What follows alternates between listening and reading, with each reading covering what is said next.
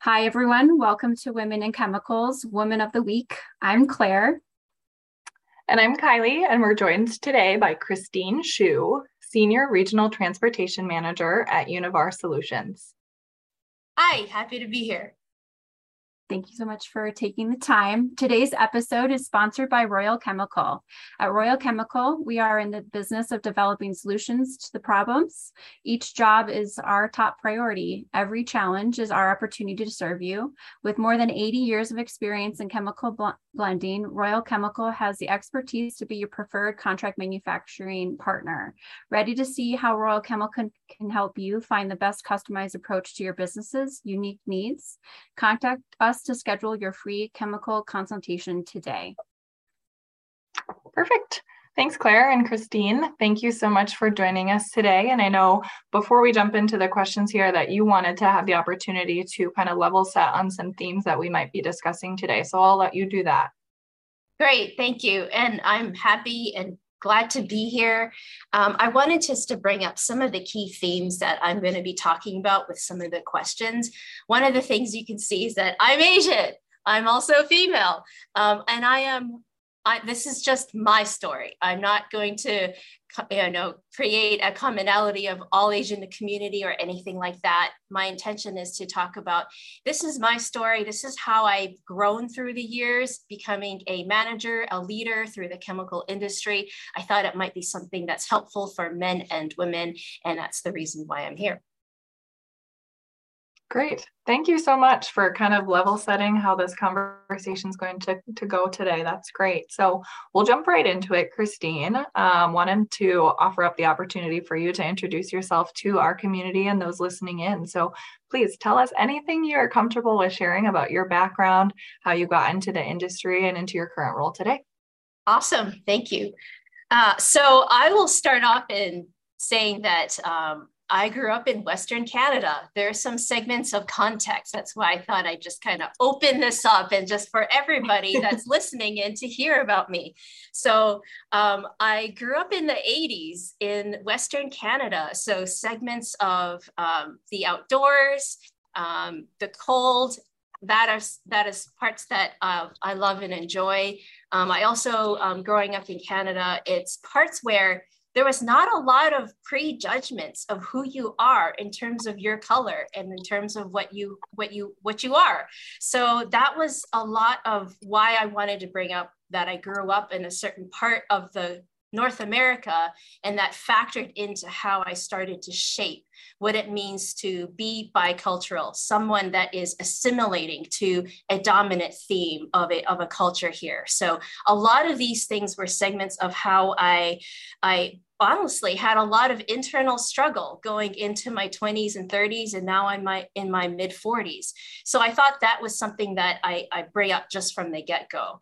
Um, so i'll go through the technical side of where i am today but i also want to bring up what assimilation means and what bicultural means because some people on this listening to this may not really know what it is or they can relate um, and then i'm speaking specific to how i brought up uh, how i was brought brought up as an Asian American. So, on a technical side, I'm a chemical engineer. I did new product process introductions, a very standard um, introduction for somebody with that type of technical background. But from the get go, I've started to meet people that were 20, 30 years older than me, someone in their 20s going to a second shift manufacturing plant and trying to tell somebody, like, this is good. a lot of people will be thinking, what are you talking about you young ones? Something like that. So a mm-hmm. lot of it was i i started to learn how to lean in and i started to learn how to communicate in a way that said hey i'm not just going to say what i have to say but let's learn together. So i should also preface this. When i started off as a chemical engineer i started in r&d i started in pilot and then you would scale up to the manufacturing level. So there's a lot of disciplines behind that type of work um, but in a lot of it pretty much came to where I am today in the supply chain. So that's that's a that's a small portion. So um, just some technicalities. Graduated in 2000 as a chemical engineer. 18 years as a Lean Six Sigma black belt and practicing. So I was started out in the food industry. Then I went into the pharma side, and then I spent 10 years with Univar. Um, started out doing Lean Six Sigma in transportation type projects, just doing optimization, efficiency, all that good stuff. Went into um, procurement, so handling um, the supplier side of um, anything that's related to not just the negotiations, but I call it the stuff. so um, that's for segments that I held. And then um, the last five years has been in transportation. Great.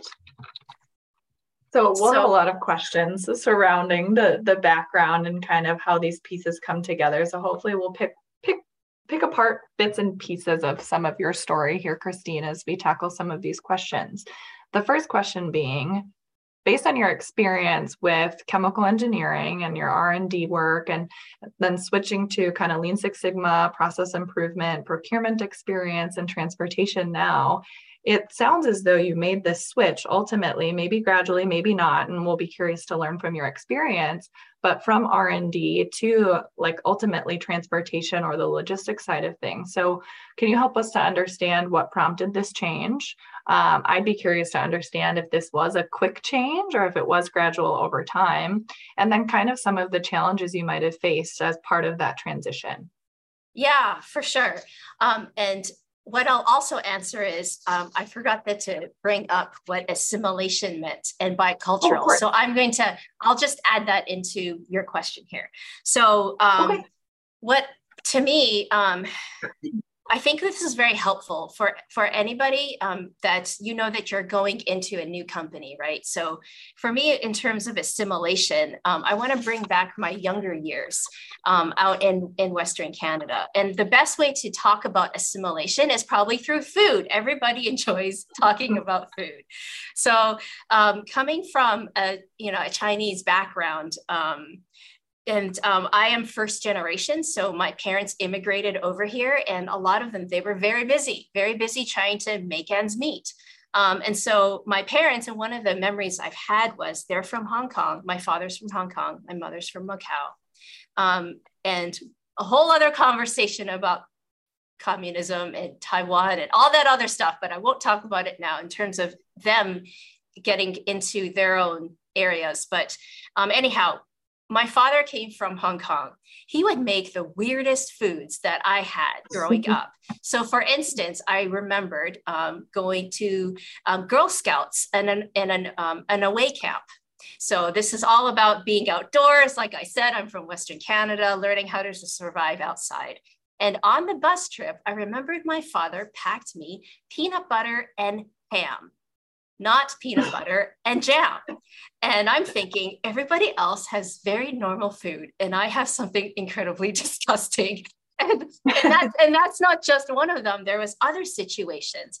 And now roll this forward now into the 2010s or 2020s. Um, and one of the things that came full circle, and this is what I'm talking about, learning about who you are and assimilating, because back then as a child, everybody wants to fit in.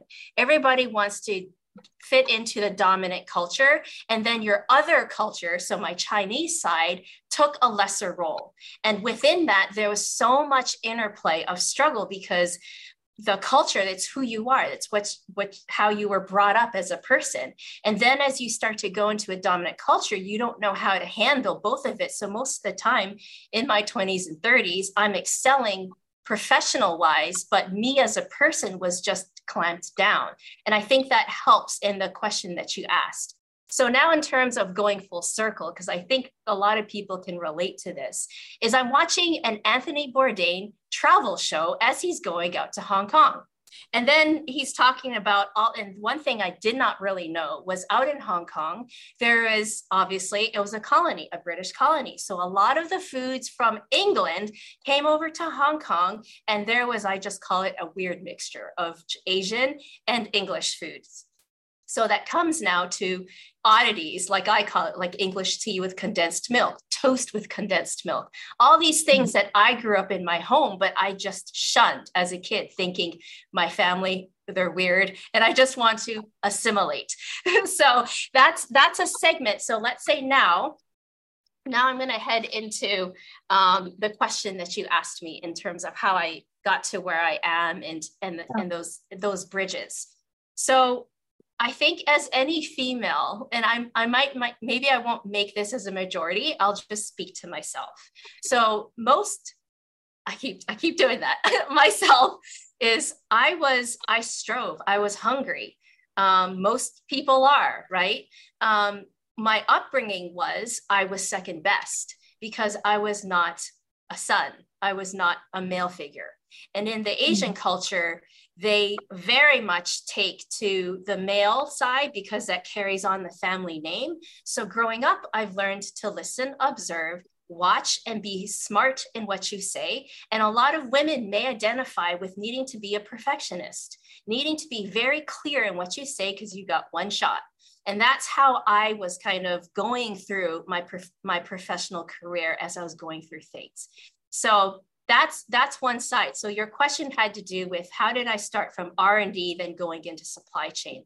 A lot of it had to do with just my engineering side of looking into process looking into efficiencies cost savings because logistics is all about order fulfillment and making a process that removes waste so I worked on service industry in the Lean Six, and then all of the all of the stuff that we were just talking about. So it was mm-hmm. a very easy jump into Univar, um, knowing that I was first hired in to do to do Lean Six Sigma projects, um, and then a lot of it was just learn as you go in terms of the procurement and in transportation.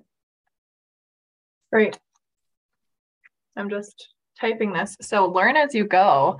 From my perspective, like you have to have some sort of comfort within yourself and like curiosity and willingness to want to learn with that kind of perspective. And maybe that comes with your experience with Lean Six Sigma. But I just want to commend you, Christine, for that commentary and how kind of simply put you just made that, um, but also acknowledge that that's not necessarily super easy for a lot of people to be comfortable with. So I think that that's Thank that's you. kind of profound in sharing that so simply put. But um, so, we've talked a little bit about Christine, your experiences growing up and how they've shaped who you are today.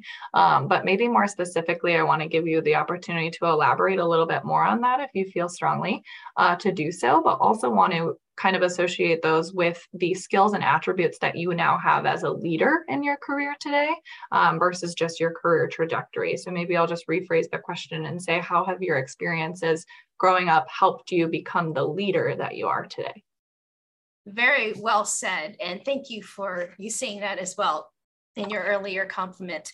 Um, so, the second theme that I want to dive deeper in is biculturalism. Let's face it, if whether you're from Canada or United States, North America, it is a melting pot. And there is a reality of we cannot stay in our silos of everybody in their communities. The workforce is all about blending of our diverse thought.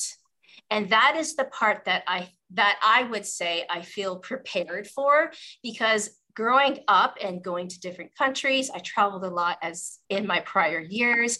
Being bicultural, you had to learn that sometimes being an American, people may not appreciate someone that's very loud, very independent, and very creative. And those are usually the themes of someone being American. And then on the flip side, if you go somewhere else, usually silence can speak depth. And just any kind of body language a phrase, just a simple phrase, can can either tick off somebody or open up conversations.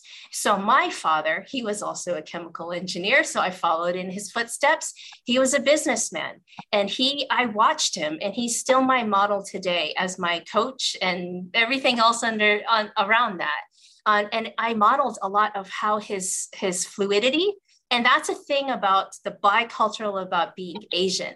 When people talk about yin and yang, fluidity, um, uh, uh, attention, of um, and i never thought i'd say this to be honest. I never thought i'd say this until i get to me in my mid 40s going through being uncomfortable with myself and then learning to mm-hmm. embrace these differences that we all have.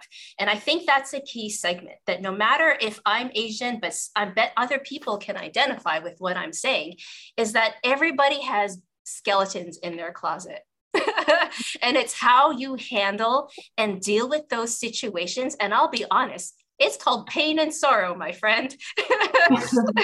it's how you handle those and how you have a reflective mirror around you to, t- to speak truth in your life and how you rise from it because that's the difficulty sometimes with people that have a minority culture is that somebody can get just down and upset frustrated and rightfully so um, or you say how can i learn from this situation and then people that are further along can say how can i help you through a situation like xyz and that's why i thought this topic to me was very helpful about what it means to be diverse what it means to be inclusive, what it means to belong in, in a company. Because outside of a company, people can stay in their communities. But at work, you are forced to almost embrace certain things, whether you like it or not. And the topic is how do you flex and how do you change? So now, going back to what you said about you know, it was easy for me to just deal with ambiguity. And it's probably because I'll also bring this up, and it was something that I wanted to touch on further. And I might sound like I'm going all over the place.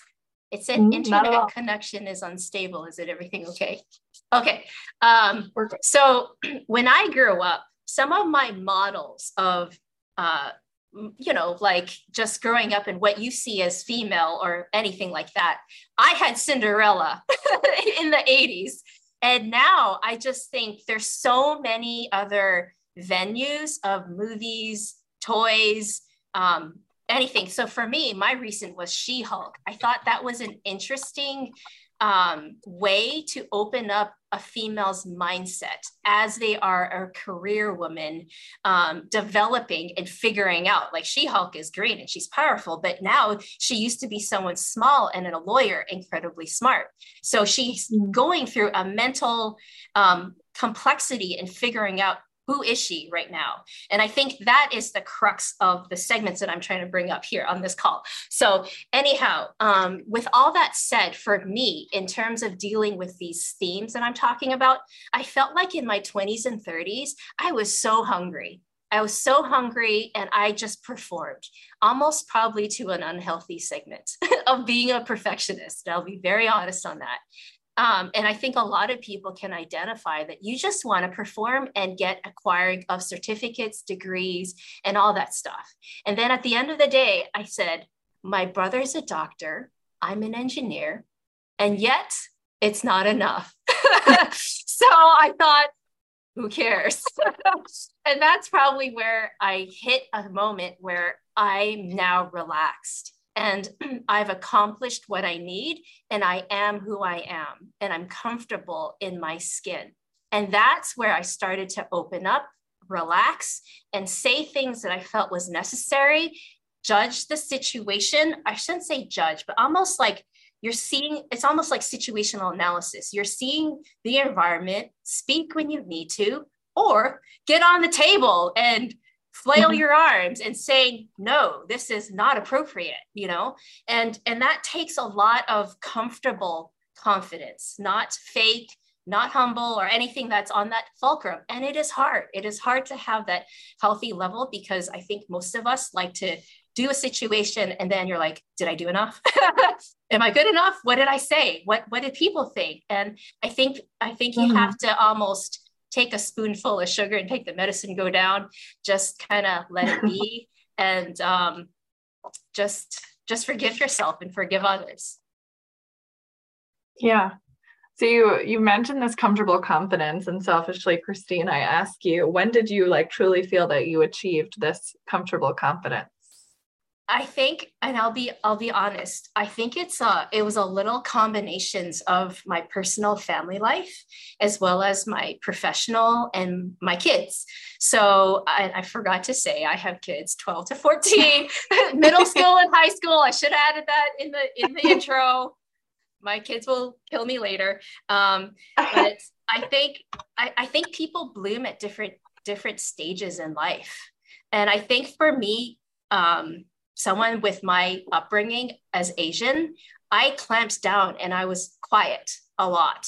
And I let my inner motor skills and my family and friends to be my outlet until I just opened up the closet and just said, bam, this is who I am. And I yeah. think I think a lot of it was inner healing, to be honest. A lot of inner healing from I, I call it the closet of people whatever that people have to deal with. So for mm-hmm. me, and I'll just kind of leave it a little bit, is for me, my family situation was my mother was going through kidney failure. And so mm-hmm. with that, she we knew that was coming and i think it's the fulcrum point because i guess siblings always compare themselves with each other i don't know but at least for my family so my brother at one point i remember because my mother went through went to the er a ton um, she was in a coma at one point as well but another story for the details. But I remember at one point, my brother and I came to my family's house, my parents' house, around 11 o'clock at night. My brother went and spoke to my dad specifically because he was trying to get the medical history. And I went upstairs. I went upstairs just to see my mom. And then I realized that's my role. my role is not the medically trained, but it's realizing that we just need to take her to the ER. And my role as a daughter, that's when I said, it doesn't matter. Doesn't matter who I am, and I'll embrace all family closets, you know? So I think that's I think that's the segment as a learning for women or anybody is that we all have our issues and it's figuring out how to forgive ourselves, forgive mm-hmm. other people in a real way. And then confronting the issues, you know, like some people don't want to confront the past or their issues and they just kind of glide through. So, that I think is the authentic accountability that people do need to seek. And it's easy. Social media, you just watching TV, watching Netflix. But I think that's the important thing is that if you definitely want to grow, you've got to be intentional in the way that you want to pace yourself in the development. There will be a time that you're going to work very late for a certain job. Another time, mm-hmm. you have to rest and take care of yourself. Another time is putting on a different role hat for being someone that's a female, you know? So, anyhow. Mm-hmm. Yeah. So, you, you mentioned, Christine, about in your closing comments here to this question about forgiving yourselves and forgiving others, but also confronting those issues that you're finding yourselves to, to have to dig for that forgiveness for. And then effective accountability is what you called it. And I think that that's a great segue into this next question. And so, holistically, so Claire and I sit in the United States, and forgive me, Christine, I'm not sure if you sit in Canada today. Is that where you're located? In New Jersey. Forgive me for you not saying in the intro. no, that's okay. So we're we continue to learn. Um, so let's talk a little bit about over the last 18 to 24 months, there's been a sense of division throughout the United States as a theme. Um, any guidance from you on how to overcome and heal as, as an individual um, in the workplace and personal life? What advice do you have? Yeah, I I really appreciate this question. And so I'm going to slow down and talk about it, and I'm going to phrase it with certain stage gates so people that's listening can understand what I'm trying to say. So I'm going to bring up the tragedy. I'll bring up the tragedy. Excuse me. I'll bring up the personal experience.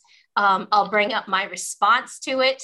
And then I'll bring up the positive, at least how I see it um, the positive out of a tragedy because no one wants to stay in negativity um, in terms of real issues like this. So let's kind of pull ourselves back about maybe slightly over a year ago. We are in COVID. Everybody is indoors. People are a little bit fearful about what this pandemic means. Um, and uh, there was Asian violence, right? There was other other situations of uprisings that were taking place. And people were a little bit on what is going on. At least that's what i was doing with my family when we were remote and isolated. So that that's the context that i want to bring this up. And as well as in the early cusp of what was going on with asian violence. So that that's the situation. Now i want to bring up what happened or the or or more to this story so here's my comment, and I'm and I wanted to refer to my notes um, because it is important. So my call out is when when when individuals bring up certain words and that individual has a degree of influence and power as well as authority, it does impact. I didn't say that correctly, but it has a very weighted impact. So words such as China virus or Kung flu, people thought, oh, it's a rhetoric commentary. But there was a lot of an outcry that came after that. And that's the segment where I'm going to bring up the personal experience. So I was in a situation where I'm just an open public area, and someone said to me, This Asian violence that's going on, this is fake news. This is meant to open up um, sympathy towards a particular community. And then when I heard that, I was deadpan silent because most anybody that hears a comment like that with with you know i'm i'm asian i was like i was in shock. I thought someone is saying this and how do i respond? So believe me i had i had some swear words in there quietly inside and i said look i am scared for my husband. He commutes into manhattan new york and mm. I'm scared that he will get shoved on the subways or get box cutted across his face because he's just purely Chinese. And then I just left it as that, you know, and that open it opened up a lot of other conversations, right? And and and I understandings from it. But from that, I want to also read something. So that that is the situation and i want to i want to now go into something that's turning into positive because within the Asian community, now with social media, I have people that I knew, right? And I'm going to quote. Um, so there's a uh, nonprofit organization that's called Stand with Asians. My high school friend, his name is Dave Liu. He is out in California. He is an investor. He's an investor out in the San Fran area. And he got together, he wrote a one page article, which got posted on the Wall Street Journal. He banded together with the Stand with Asians, and he was trying to raise awareness as well as accountability to say, enough is enough. He ended up raising not just 1 million and not just 10. I almost believe it was up to 20 million, but I don't know. I didn't track that, but at least I'll be comfortable to say at least the 10 million. So, out of this article is what I want to read because I think other communities can understand this. So, all right, excuse me. Okay. So we read another member of our community being physically attacked, simply being Asian. We are afraid for the safety of our loved ones. We are angry that our families can no longer go outside in our own neighborhoods where they have lived for decades because it may not be safe. We have given a lot to this country where we were born or to which we immigrated our community includes your cashiers, your teachers, your cooks, your doctors, your dry cleaners, your colleagues, your neighbors, your friends. We cut your nails. We write your code. We together have launched rovers to Mars and back. Many of us have created jobs for hundreds and thousands of Americans. We choose to make America our home. We strive every day to make America better, just like you. And there's a last segment here because I think this is important. We no longer want to fear being stabbed from behind, fatally knocked to the ground, having acid thrown in our face, or gunned down like the mothers and grandmothers in Atlanta. We no longer want to see photos of bruised or battered Asian seniors with GoFundMe links asking for support. It is critical, this is the part I really wanted to quote. It is critical that we also acknowledge that the violence we are experiencing has been the daily reality of our Black, Latinx, Indigenous, and LGBTQ communities. And that was the part that I wanted to real like to say about diversity, inclusion, and unconscious bias, because this is what we have to all work with and, and interact with every day. So I'll be quiet. Wait for you to ask me a question. no, I this is profound, Christine, and I don't want to take away from what you've shared. Um, so I'm going to leave it at that, unless Claire, you have additional comments or questions to ask based on what Christine has just shared.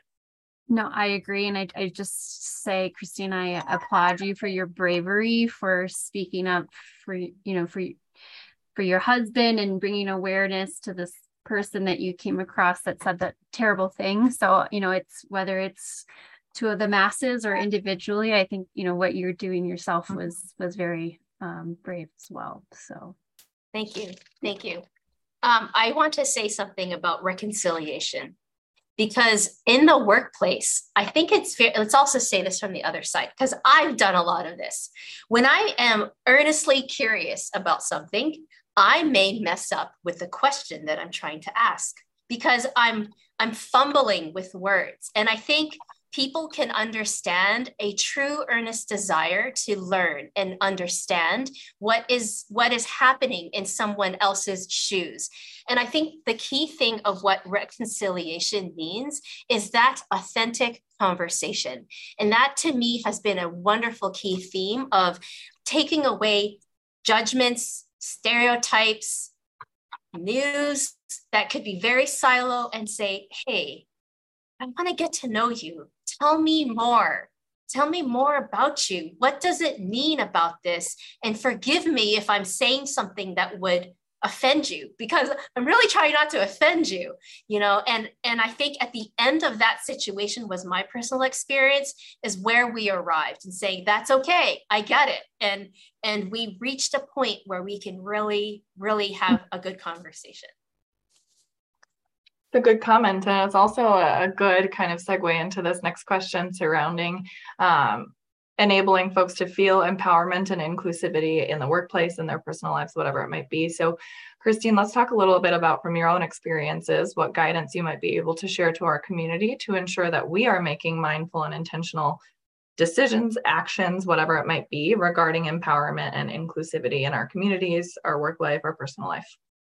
For sure. So I can't help to give a plug in the work culture that my company is doing because it has been incredibly intentional. Um, and I'll almost say it from because if people from Univar is listening to this mm-hmm. conversation, they can relate. So um, we have we have uh, uh, these uh, online sessions that are across like for univar we are a company of 10000 people um, about 5000 in the u uh, in the us and, and canada so north america. So our people leader calls. We take the time to understand what does unconscious bias means. What does it mean? And, and we value the person we value what it means to invest in the individual and understand who they are and giving that space. So within our people leader conversations, like our one of our most recent ones, we had someone from the Latinx community talk about their specific unconscious bias to break down and be very real of what people might be thinking and to break it down. And for me, even though I'm not Latinx, I could totally identify just because of my upbringing. And so that is something that I think is very helpful for companies is to be incredibly intentional, intentional in a way of not just saying it, but in in in some of the structures of it. And so, for example, um, within Univar, we also have within our goals to say we want to be intentional in hiring minority leaders. I don't remember what the X years is, and so I'm going to ask for forgiveness for my company that made. I don't, I don't remember.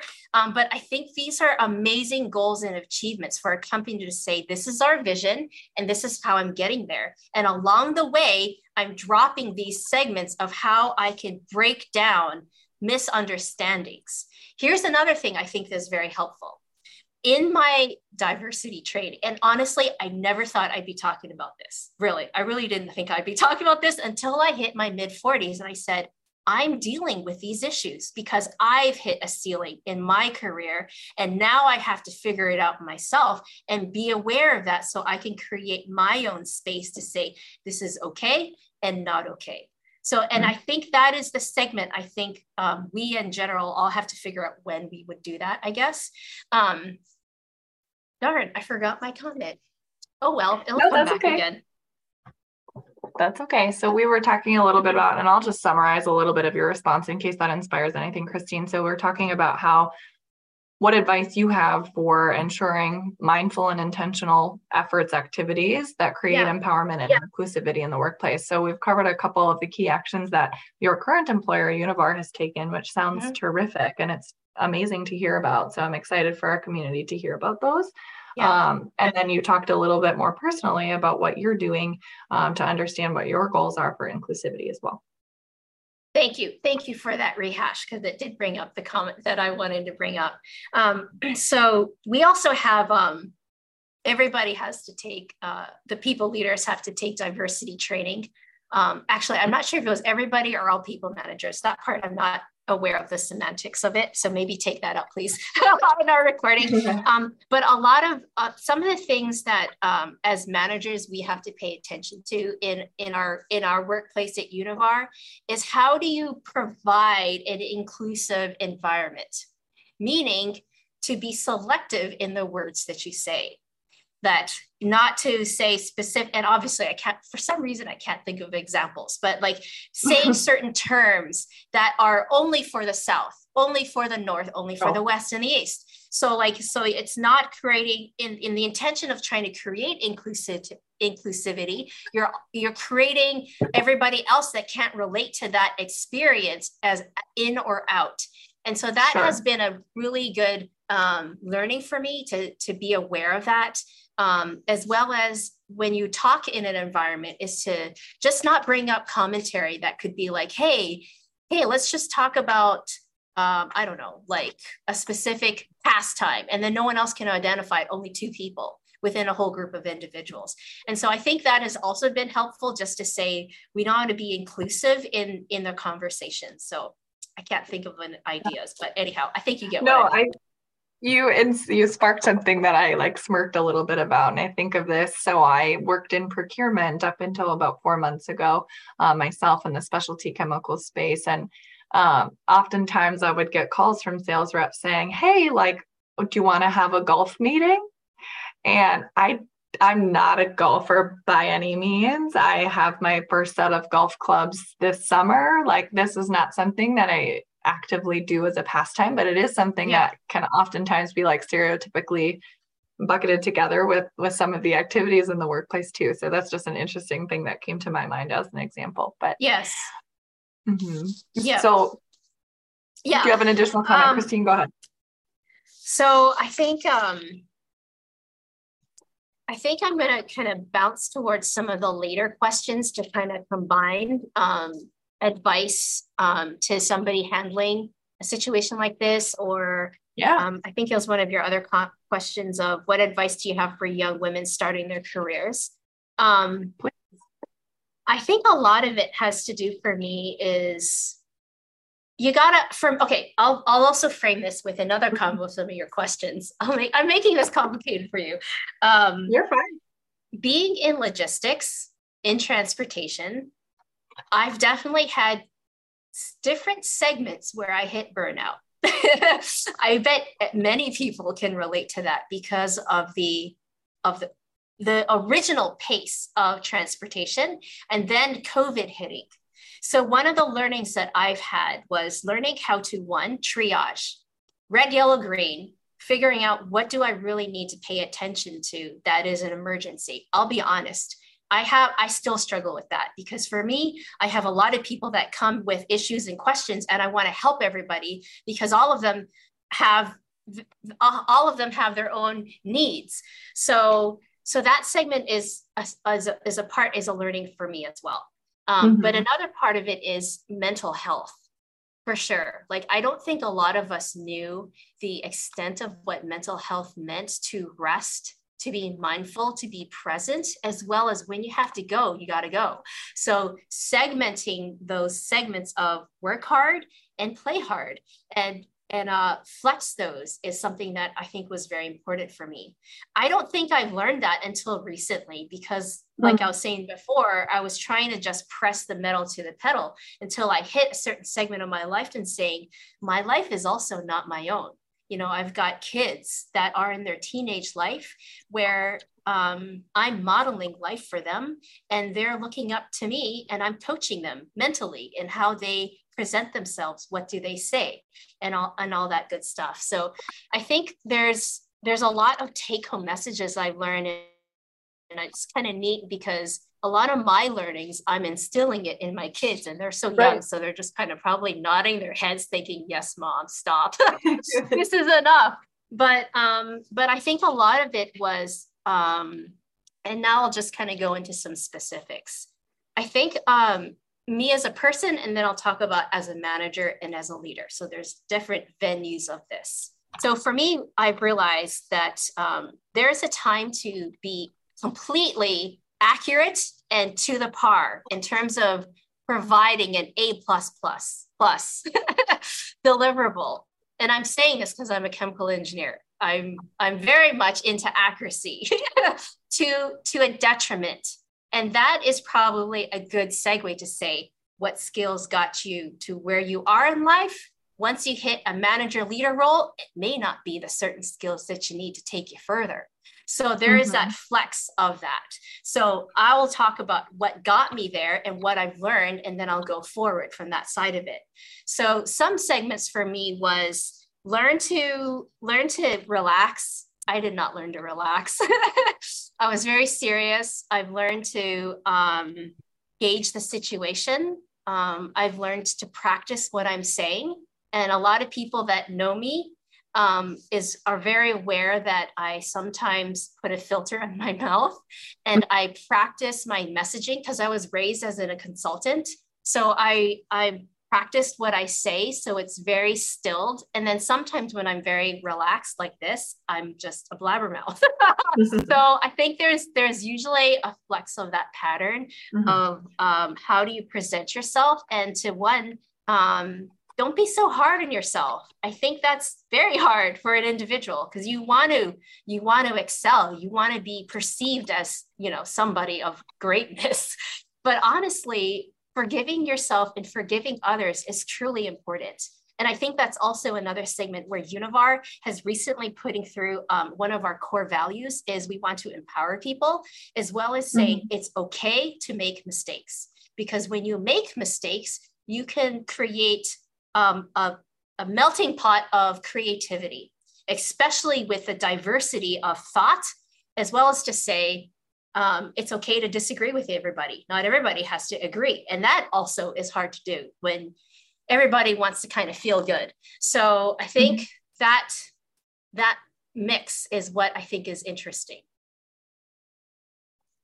So, Christine, I do want to acknowledge where we're at in terms of time here, and I want to give you an opportunity to kind of focus in on some recommendations or closing comments as we come kind of to the to the latter end of this interview here this afternoon. So um, wanting to give you a chance to maybe speak to anything that you feel that you haven't had the chance to discuss here this afternoon um, or provide our community with any recommendations that you might have associated with books that you've read podcasts that you listen to um, mantras that you live by any of the above really. I want to open the floor up to you Great, thank you. Um, so um, one of the things that I think has been helpful, and I'll probably touch on some of the the question of that I did not answer to the part about going forward in terms of management and leadership skills.